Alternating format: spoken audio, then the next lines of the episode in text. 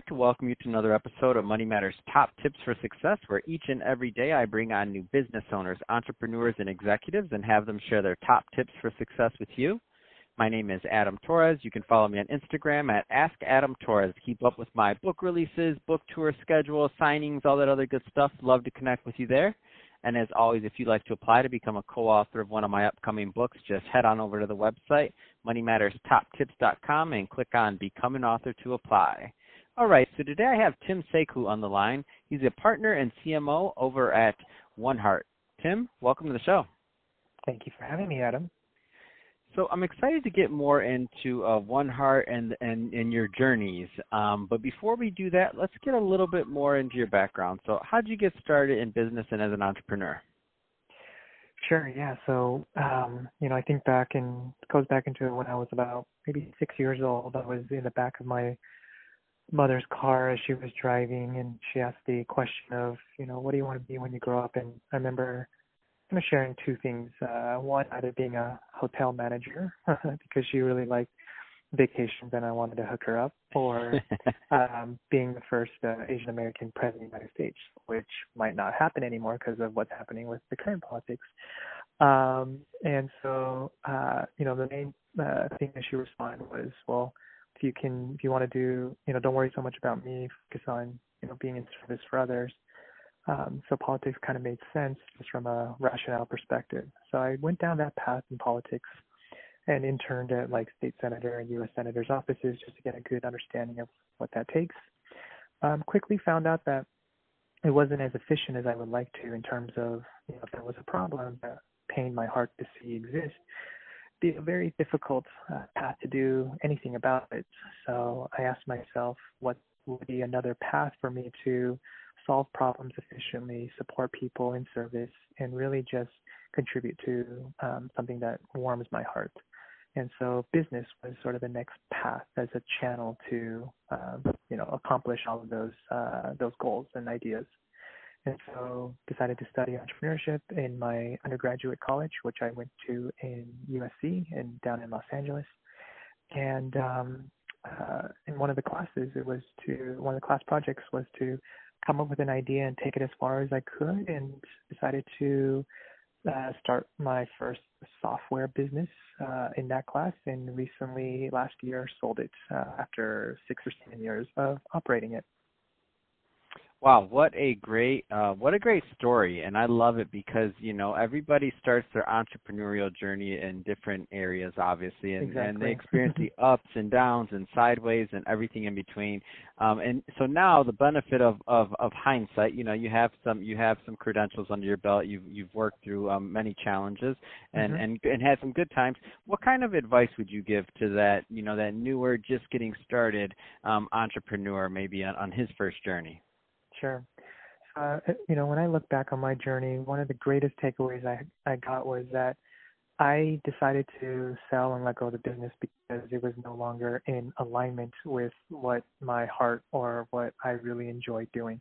And if I think back, um, you know, when I first started the company, there wasn't ever really that alignment with my heart. And, you know, some people call it passion. Uh, sometimes I call it just like pure alignment with excitement uh, that you are pursuing in your um, in your business. Um, the biggest you know advice I would give after looking back and knowing that it was not fully aligned was, you know, what problem pains your heart to see exist that you would wake up every day excited to chip away at it. Um, that's my number one big thing I, I would share uh, to listeners today who are starting their first um, first business or getting your you know hands dirty with you know starting a company. Uh, because if it comes from your, your if your if your motivation or intention of starting a company comes from you know what they call ego or just trying to prove something or wanting to make a lot of money you know all of those are are possible. Um, but I would say it doesn't it won't take you far.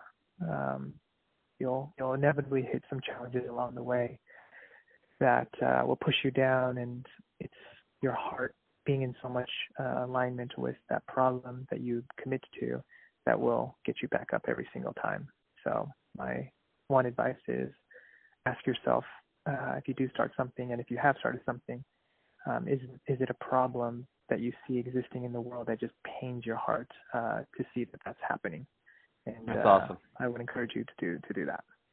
Great stuff, and I think that's a great transition. Uh, let's talk a little bit more about what you're doing as partner and CMO over at One Heart.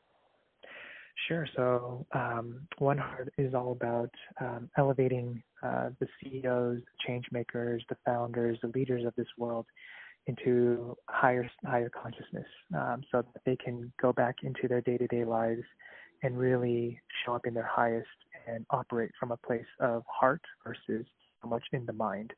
So let me break that down a little bit. What we do is we um, we host week-long uh, retreats, and we call them journeys, uh, down in Central America, and we um, really facilitate safe experiences with psychedelics as well as workshops and classes that are all around helping you heal um, some deep trauma that you've uh, experienced in your in your life, as well as uh, really break through some fears or self-limiting beliefs that you hold on to. And the whole idea is with that, um, you can come back into your role as a change maker, a leader of your community, a CEO of your business, and really show up in your highest. And that what that means is really coming from a place of empathy, from a place of love versus fear, from a place of uh, abundance and not shortage, and um, really show up for your customers, your employees, your constituents, your community, and really um, uh, come from a place of peace and calmness and, and, approaching everything from a place of heart versus the mind, which is um, synonymous a lot of times with fear. And the heart is really synonymous with showing up with, with as much love as possible. So that's uh, what we do. And, um, you know, I, I never thought I would be in this kind of industry or this kind of uh, organization or this kind of work. And it's been through my own personal healing journey, uh, looking inwards and um, dealing with a lot of trauma that I've been through. That um, realizing that once I've you know received parts of my awakening moments in my life, as we all can and will experience, uh, we get to really make shifts in our lives to um, integrate more into our day-to-day lives and show up differently with something that we're someone that we're proud of. And so my whole uh, excitement out of all this is that um, when more leaders think about politicians, think about presidents of the world, uh, more CEOs of big Fortune 100 companies really um, approach every decision that they have that makes a huge impact from a place of their heart and from a place of you know tenderness, generosity, respect, unconditional love, which can seem and sound far fetched, but if they could and if they did, um, what would the world be like more? Um, and so that's our whole hypothesis and uh, why I'm so excited to continually invest my time and energy and resources into this kind of experience um, after after being uh, after being able to exit my uh, last company. Oh man, that's awesome. Um, and so, Tim, if somebody's listening to this and they want more information on One Heart, what's the best way for them to get it or to connect with you? Yeah, absolutely. So my email is tim, T-I-M, at oneheart.com, and one is the actual number one. And uh, if you want to take a look more about what we're up to, you can go to uh, oneheartjourneys.com. And again, the one is just the number one.